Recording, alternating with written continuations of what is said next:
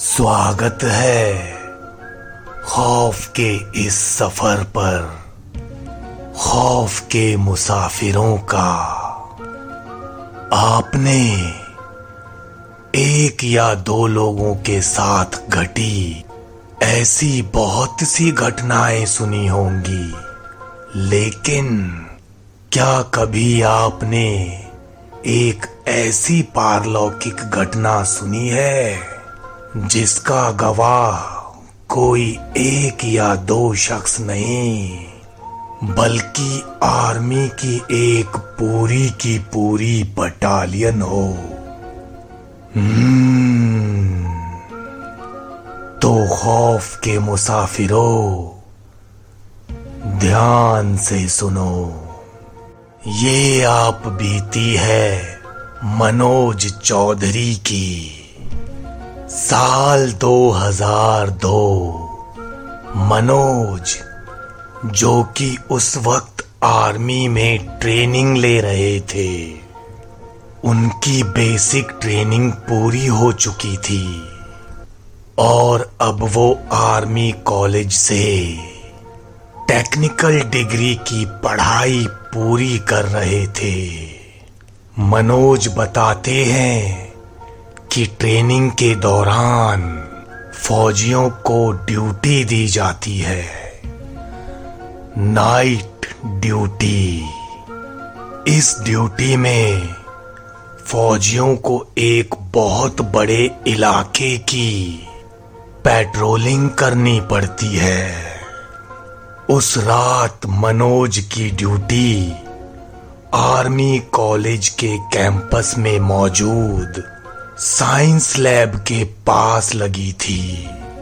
उस लैब के पास एक छोटा सा वीरान क्वार्टर हुआ करता था। उस क्वार्टर की वीरानी के पीछे एक बहुत ही खौफनाक, खूनी हादसा जुड़ा हुआ था। बताते हैं कि चालीस साल पहले एक ऐसी ही नाइट ड्यूटी के दौरान एक फौजी ने उस क्वार्टर में सोए हुए अपने छह साथियों की गोलियों से भून कर बहुत ही भयानक हत्या कर दी थी। और उसके बाद उस फौजी ने खुद को भी गोली मार ली थी। उस हादसे के बाद, पिछले चालीस साल से साइंस लैब की ड्यूटी बंद कर दी गई थी। और अब उस ड्यूटी को दोबारा शुरू हुए एक महीना हो चुका था। चालीस सालों की वीरानी की वजह से उस लैब और क्वार्टर के आसपास एक घना जंगल उगाया था। और ड्यूटी दोबारा शुरू होने की वजह से उस जंगल को थोड़ा बहुत साफ़ कर दिया गया था। लेकिन अब भी उस जंगल का एक बहुत बड़ा हिस्सा लैब और उस क्वार्टर के आसपास फैला हुआ था। मनोज बताते हैं कि आर्मी में नाइट ड्यूटी शाम के छह बजे से सुबह के छह बजे तक होती है, जिसमें छह लोगों की तीन टीम होती है और एक कमांडर होता है। तीनों टीमों को दो दो घंटे के हिसाब से शाम के छह बजे से सुबह के छह बजे तक दो शिफ्ट में ड्यूटी देनी होती है। पहली टीम की ड्यूटी शाम छह बजे से आठ बजे तक। दूसरी टीम की ड्यूटी आठ से दस तक। और तीसरी टीम की ड्यूटी 10 से 12 तक। 12 से 2 फिर से पहली टीम की ड्यूटी। दो से चार सेकंड टीम की ड्यूटी। और चार से छ थर्ड टीम की ड्यूटी। मनोज की ड्यूटी सेकंड टीम में थी। यानी आठ से दस और दो से चार। चालीस साल पहले वाला हादसा रात को दो से चार वाली ड्यूटी के दौरान हुआ था। और उस रात मनोज की ड्यूटी भी दो से चार वाली ही थी। बारह से दो वाली टीम ने मनोज की टीम को ठीक दो बजे ड्यूटी के लिए जगा दिया। उस रात ऐसा क्या हुआ था जिसकी गवाह पूरी बटालियन बनी जानने के लिए कहानी का अगला भाग ध्यान से सुने अगले एपिसोड में।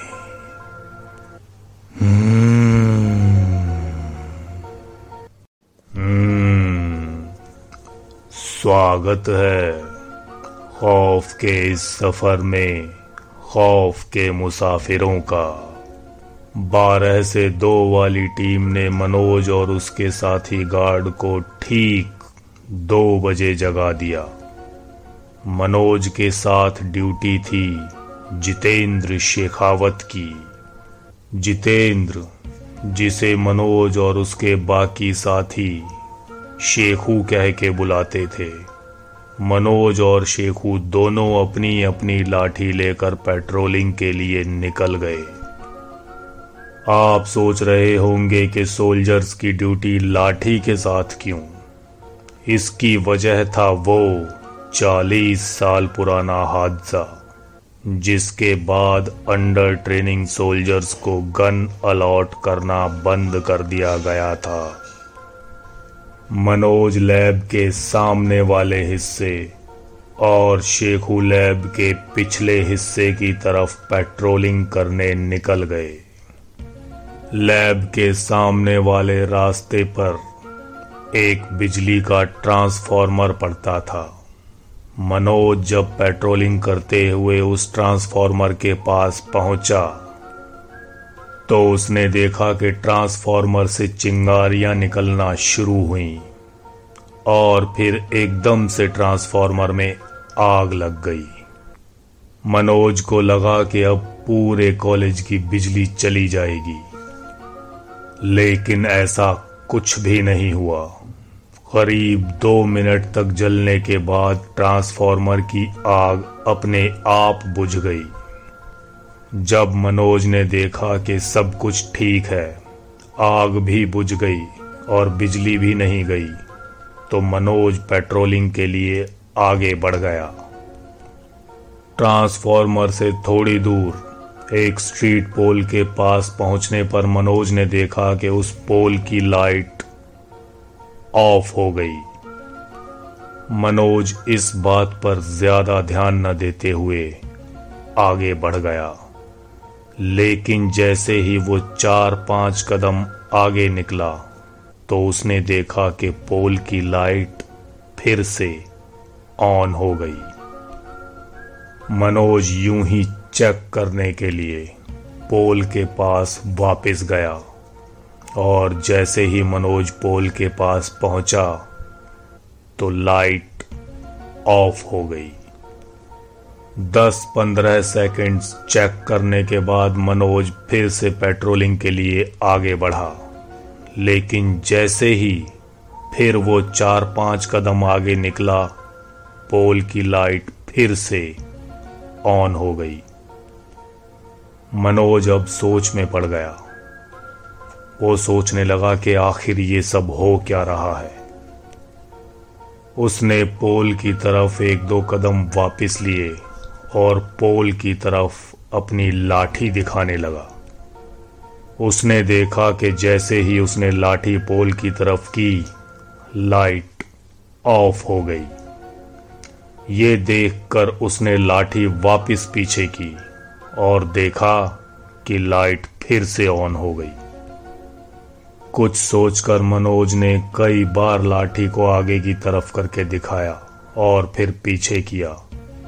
उसने देखा कि जैसे ही वो लाठी आगे की तरफ़ करता था, पोल की लाइट ऑफ़ हो जाती थी और जैसे ही वो लाठी पीछे करता था, पोल की लाइट ऑन हो जाती थी। मनोज कुछ सोचकर जल्दी जल्दी कदम उठाकर वहाँ से आगे बढ़ गया। कुछ देर बाद मनोज को पेट्रोलिंग क्रॉसिंग पर शेखू मिला। उसने शेखू को सारी घटना सुनाई। मनोज की बातें सुनकर शेखू बोला अबे रात को तीन बजे ऐसी बातें बता रहा है तू ड्यूटी करने देगा कि नहीं? तुझे मालूम है ना मेरा क्या हाल होता है सब सुन के? ये सुनकर मनोज बोला तुझे क्या लगता है मैं बातें बना के बोल रहा हूँ? शेखू बोला मुझे पता है यार तू झूठ नहीं बोल रहा। लेकिन तू ये जानता है ना कि अब पेट्रोलिंग के लिए मुझे उस रोड पर जाना है। और ये सारी बातें सुन के मेरा क्या हाल होता है तू सोच भी नहीं सकता। मेरे अंदर पता नहीं क्या क्या होने लगता है। तो मनोज हंसकर बोला अबे शेखू फौजी हो के इतना डरता तू? इस पर शेखू बोला अरे यार, ये चीज़ें ये नहीं देखते कि सामने वाला आर्मी में है या सिविलियन और वैसे भी तुझे पता है ना, चालीस साल पहले यहाँ पर क्या हादसा हुआ था? यार, तू ड्यूटी दे, मैं जाके मनोज नागर को जगा देता हूँ। उससे कहता हूँ कि भाई, तू मेरी आज की ड्यूटी कर दे, अगली बार मैं तेरी ड्यूटी दे दूँगा। इस पर मनोज हंसकर बोला, चल ठीक है, तुझे जो करना है कर। मैं जा रहा हूँ अपना राउंड पूरा करने। ठीक है? और ये कहकर मनोज आगे बढ़ गया। मनोज कुछ ही कदम आगे गया था कि पीछे से शेखू की आवाज़ आई। मनोज सुन। यार एक काम करेगा? मुझे प्लीज़ वो पवेलियन तक छोड़ देना। मनोज हंसकर बोला अबे कितना बड़ा डरपोक है तू। चल, ठीक है। चल, मैं छोड़ के आता हूँ तुझे। और जब चलते चलते मनोज और शेखू दोनों उस पोल के पास पहुँचे तो मनोज ने पोल की तरफ़ इशारा करते हुए कहा, देख, ये पोल है वो। मनोज का इतना कहना था कि पोल की लाइट फिर से ऑफ़ हो गई। ये देखकर शेखू घबरा गया। और बोला अबे मनोज जल्दी निकल यहाँ से चल चल चल यार चल। दोनों जल्दी जल्दी आगे बढ़ गए और जैसे ही वो उस ट्रांसफॉर्मर के पास पहुँचे ट्रांसफॉर्मर से फिर से चिंगारियाँ निकलना शुरू हुई। ये देखकर शेखू बहुत घबरा गया और अचानक से पवेलियन की तरफ़ भागने लगा। तो खौफ के मुसाफिरों, कहानी में आगे क्या हुआ? ये जानने के लिए कहानी का अगला भाग ध्यान से सुने अगले एपिसोड में। स्वागत है खौफ के सफ़र में खौफ के मुसाफिरों का। शेखू को भागते हुए देखकर मनोज भी उसके पीछे भागा और भागते हुए मनोज ने पीछे से आवाज़ लगाई, अरे शेखू, अरे यार डरता क्यों है? मैं हूँ ना तेरे साथ, रुक! लेकिन शेखू नहीं रुका और इस तरह दोनों भागते भागते पेविलियन पहुँच गए। मनोज ने हाफते हुए शेखू से कहा, अबे, तेरे जैसा डरपोक मैंने ज़िंदगी में नहीं देखा। शेखू ने नागर को जगाया और बोला यार नागर मेरी तबीयत थोड़ी सी खराब हो रही है। आज की ड्यूटी तू दे दे मेरे हिस्से की। तेरी अगली ड्यूटी मैं दे दूँगा पूरी की पूरी। नागर ने नींद से उठते हुए पूछा क्या बात हो गई? एकदम से तबीयत कैसे खराब हो गई? इस बातचीत का शोर सुन के कमांडर भी जाग गया और पूछने लगा कि क्या हुआ? और शेखू इतना घबराया हुआ क्यों है तू? और अभी तो टाइम पौने तीन ही हुआ है। अगली शिफ्ट को क्यों जगा रहे हो? ये सुनकर शेखू ने जवाब दिया, सर, मेरी तबीयत खराब हो रही है। कमांडर ने पूछा, तबीयत? क्या हुआ तबीयत को? शेखू ने कहा, सर, मुझे लग रहा है मुझे मुझे बुखार आने वाला है।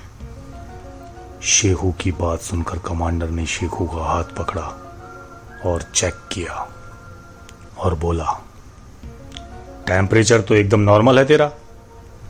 और साथ ही मनोज की तरफ़ देखते हुए भी बोला, और ये तुम दोनों को इतना पसीना क्यों आ रहा है? कहीं से भाग के आ रहे हो क्या? शेखू कोई जवाब नहीं दे पाया। तो कमांडर ने मनोज से पूछा, मनोज तू बता क्या हुआ अचानक? और मनोज ने थोड़ा मुस्कुराते हुए सारा किस्सा बयान कर दिया। मनोज की ऐसी बातें सुनकर नागर भी घबरा गया और बोला, मैं नहीं दूँगा ड्यूटी। मैं ड्यूटी अपने टाइम पे दूँगा, हा? मैं नहीं दूँगा ड्यूटी। शेखू बहुत ज़्यादा डरा हुआ था। उसी डर की वजह से वो चिल्ला के बोला, सर, मैं भी ड्यूटी नहीं दूँगा। मुझे कुछ हो जाएगा। शेखू की बात सुनकर नागर बोला मैं कुछ नहीं जानता हा? तेरी ड्यूटी है तेरी शिफ्ट है। तू दे। मैं मैं नहीं दूँगा बिल्कुल भी नहीं दूँगा। और शेखू और नागर के बीच कहा सुनी होने लगी। ये देखकर कमांडर ने दोनों को कमांड किया। सावधान! कमांड सुनते ही दोनों के दोनों सावधान मुद्रा में खड़े हो गए। कमांडर ने नागर से कहा, नागर, तू एक काम कर, आज तू अपनी ड्यूटी और इसकी ड्यूटी दोनों दे दे। मैं तेरे प्लाटून कमांडर से बात करके तेरी नेक्स्ट वीक की ड्यूटी हटवा दूँगा, ठीक है? चलो, काम खत्म। तू सो जा और नागर, ड्यूटी पे लग जाओ। नागर बहुत ही बेमन से ड्यूटी के लिए तैयार होने लगा। और शेखू ने सीधे अपने बिस्तर में घुस के कंबल तान लिया। तैयार होते होते नागर ने कमांडर से कहा, तैयार होते होते नागर ने कमांडर से कहा, सर, ड्यूटी तो मैं दे रहा हूँ, लेकिन जैसे मनोज ने बताया ना, वहाँ पे क्या क्या हो रहा है। मैं उस तरफ़ राउंड लगाने नहीं जाऊँगा। यहीं पे खड़ा रहूँगा, ठीक है ना? मैं यहाँ से नहीं हिलने वाला।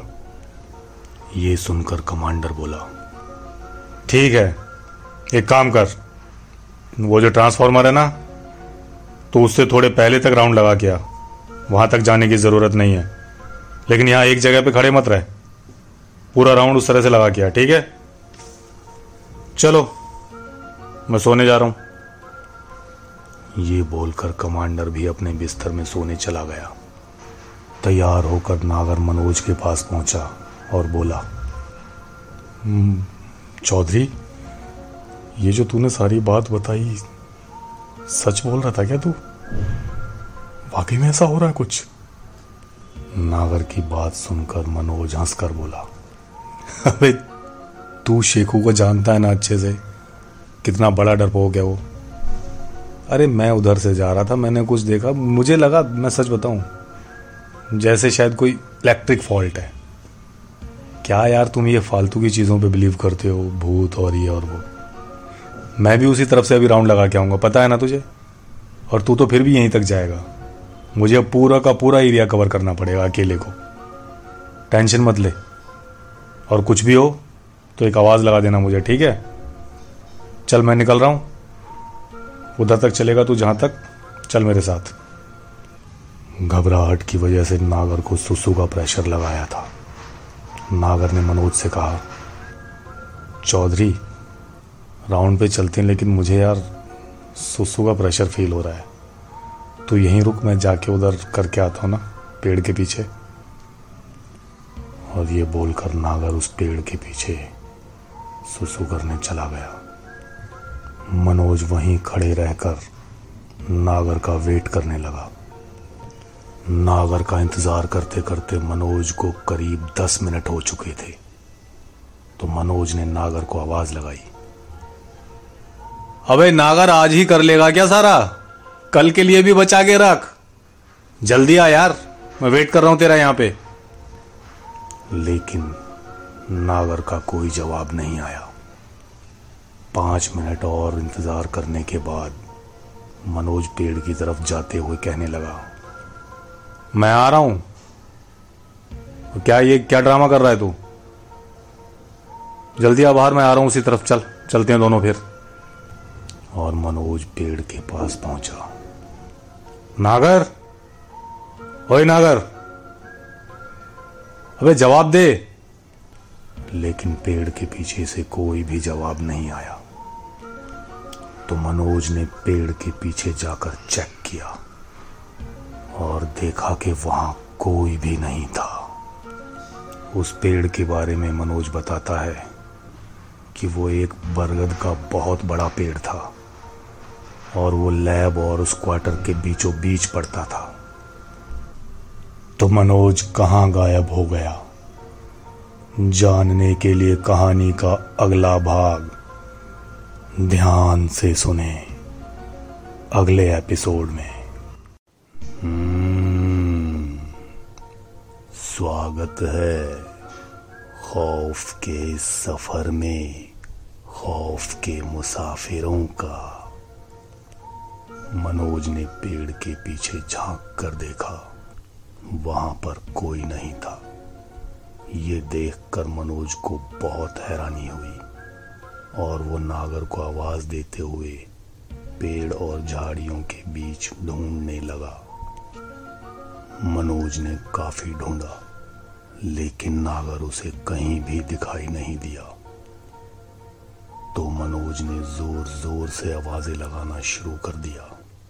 जिसकी वजह से कमांडर और बाकी लोग भी जाग गए। कमांडर ने आकर मनोज से पूछा, मनोज, क्या हुआ? ये इस तरह से चिल्ला क्यों रहे हो? मनोज बोला, सर, नागर पेड़ के पीछे टॉयलेट करने गया था। मैं उसका यहाँ पंद्रह बीस मिनट से वेट कर रहा था। फिर मैंने उसको आवाज़ लगाई लेकिन कोई आवाज़ ही नहीं आई। फिर मैंने जाकर पेड़ के पीछे देखा तो वहाँ पर कोई भी नहीं था। फिर मैंने इधर उधर भी देखा, बहुत जगह ढूंढा, लेकिन नागर कहीं भी नहीं मिला। ये बात सुनकर कमांडर बोला हम्म कहीं ऐसा तो नहीं है कि वो अपने राउंड पर चला गया हो और तुम्हें पता ही नहीं चला? मनोज बोला, नहीं सर वो इस तरह से मेरी नज़रों से बच के कैसे जा सकता है? मैं यहीं सामने ही खड़ा हुआ था, पर वो निकला ही नहीं। कमांडर ने टाइम चेक किया। तीन बजने में सिर्फ़ पाँच मिनट रह गए थे। कमांडर ने सभी गार्ड से कहा कि वो नागर को ढूंढे। सभी गार्ड्स नागर को ढूँढने लगे कि तभी शेखू की नज़र पेड़ के काफ़ी ऊंचाई पर एक डाली पर गई।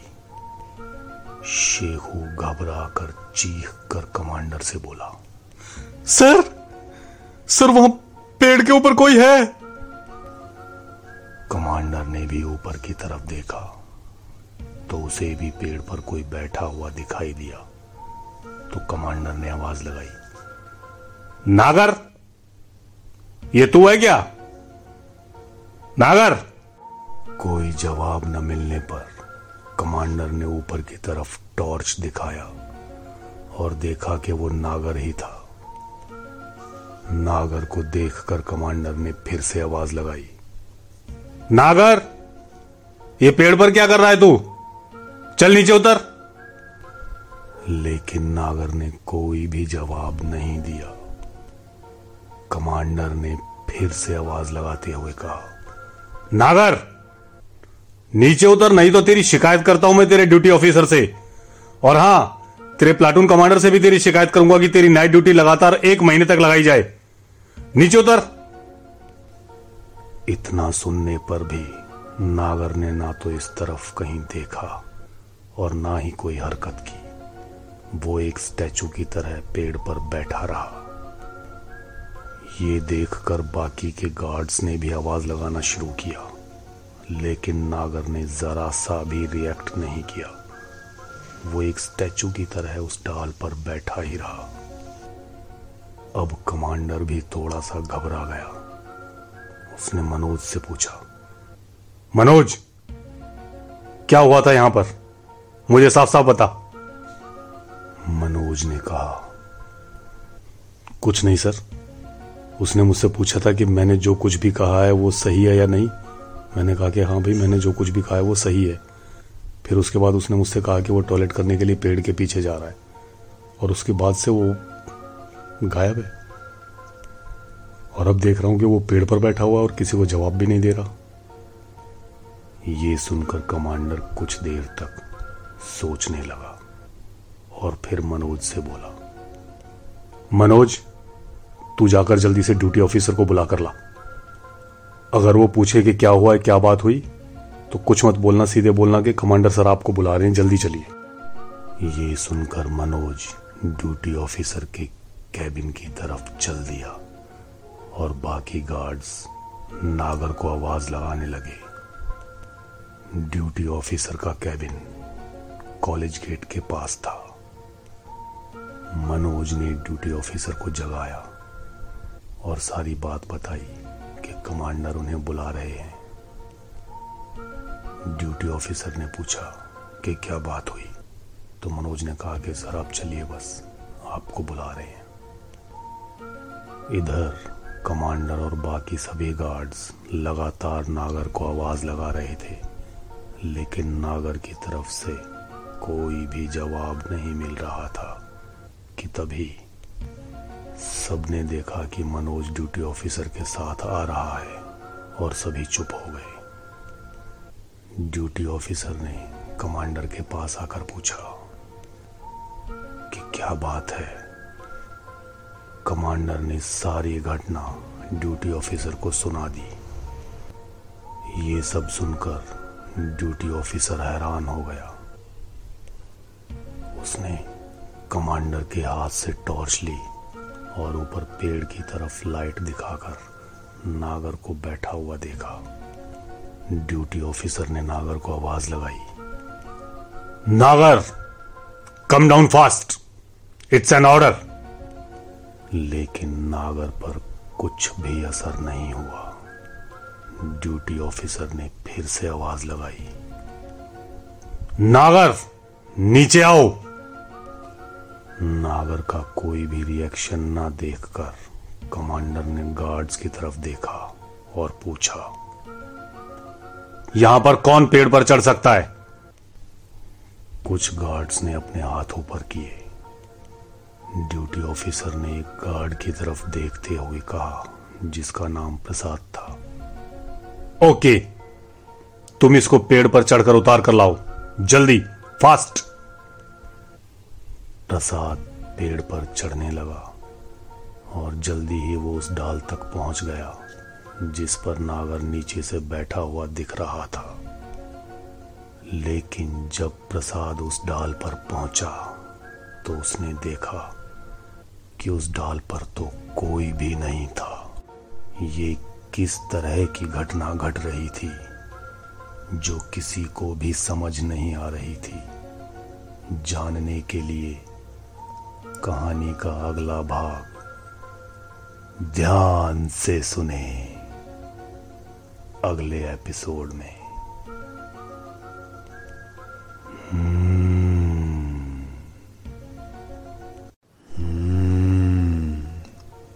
स्वागत है खौफ के इस सफ़र में, खौफ के मुसाफिरों का। पेड़ की डाल तक पहुँचते ही प्रसाद ने देखा कि वहाँ कोई नहीं था।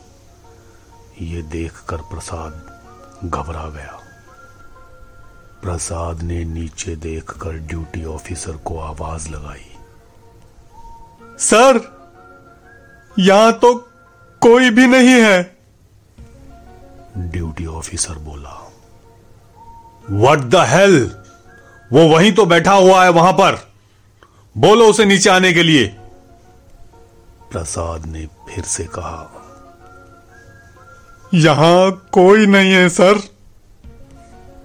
ड्यूटी ऑफिसर ने कमांडर की तरफ़ देखा और कहा ये क्या बोल रहा है? वो हम सभी को यहाँ से साफ़ साफ़ दिखाई दे रहा है। तभी मनोज ने ड्यूटी ऑफिसर से कहा सर मैं देखूँ पेड़ पर चढ़कर?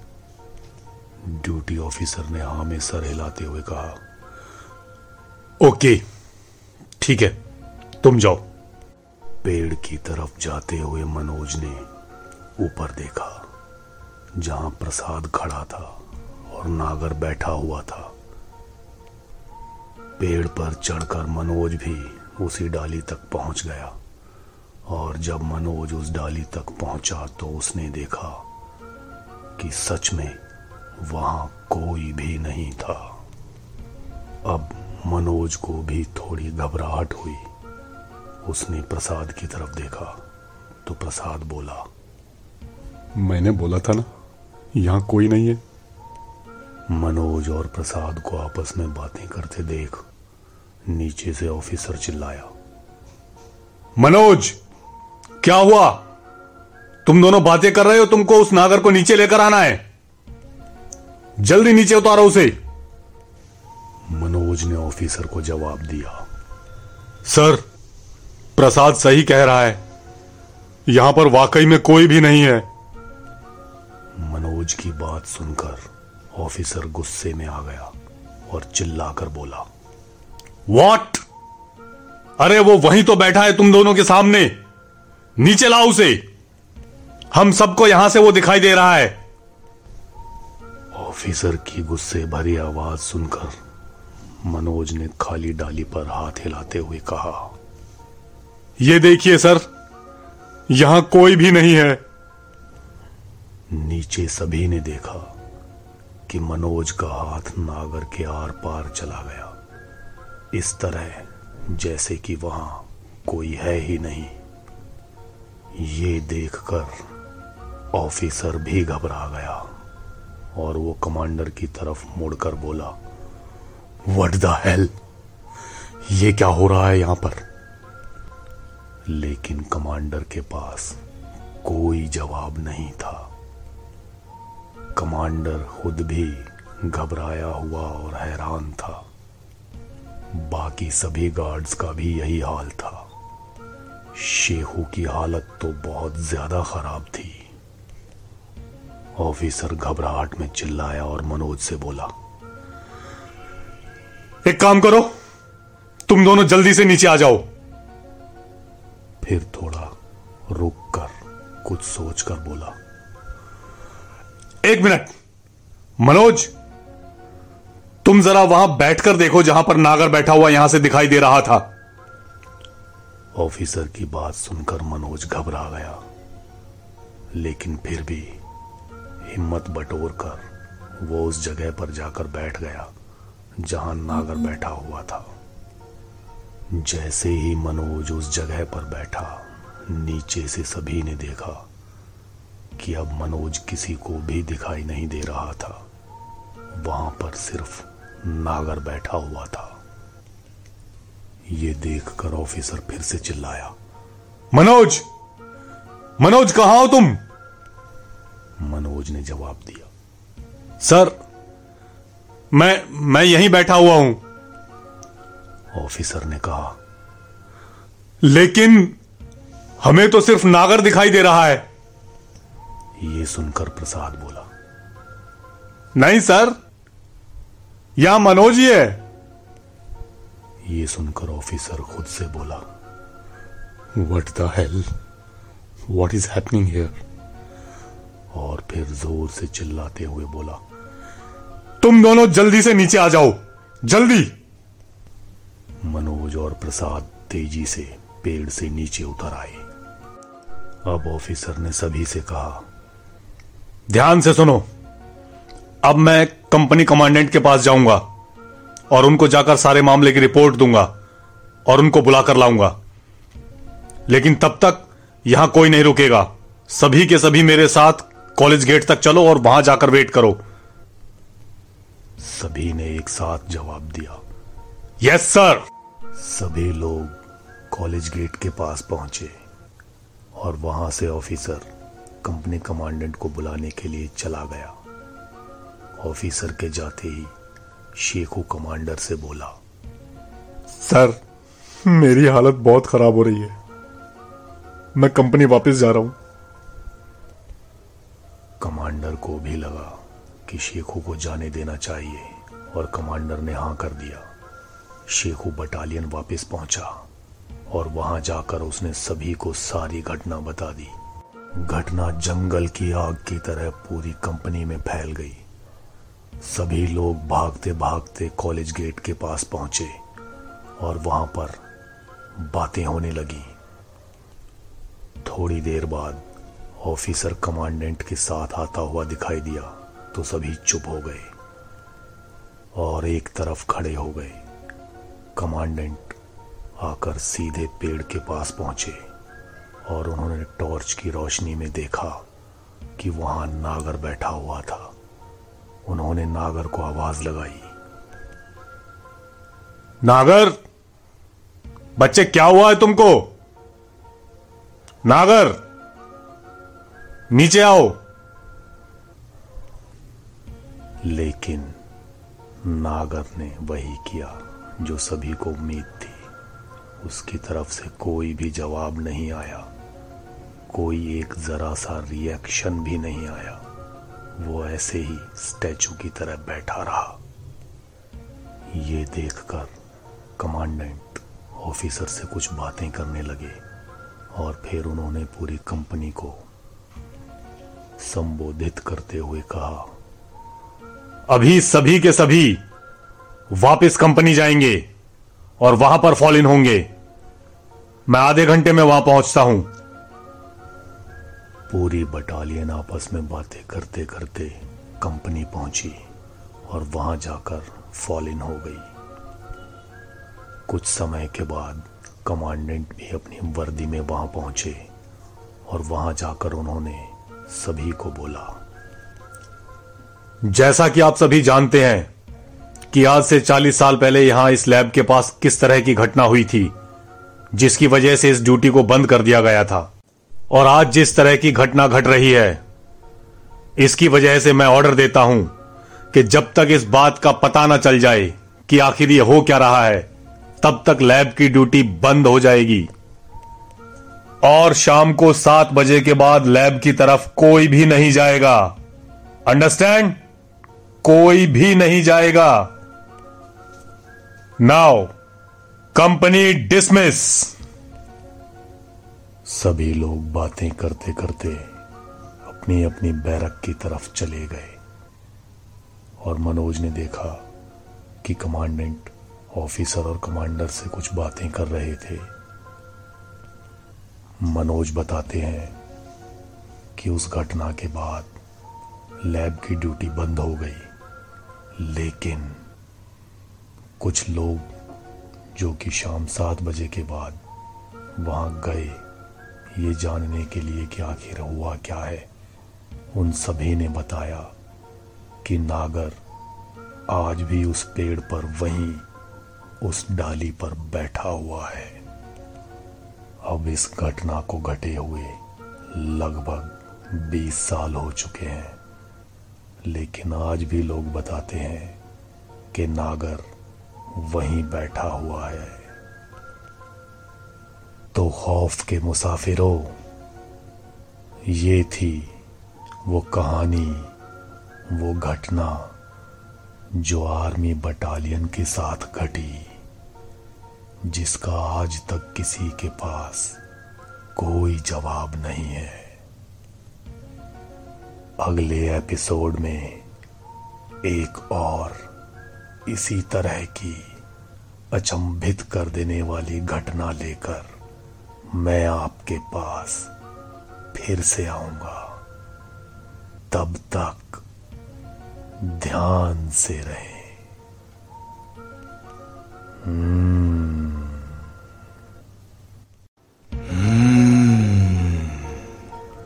स्वागत है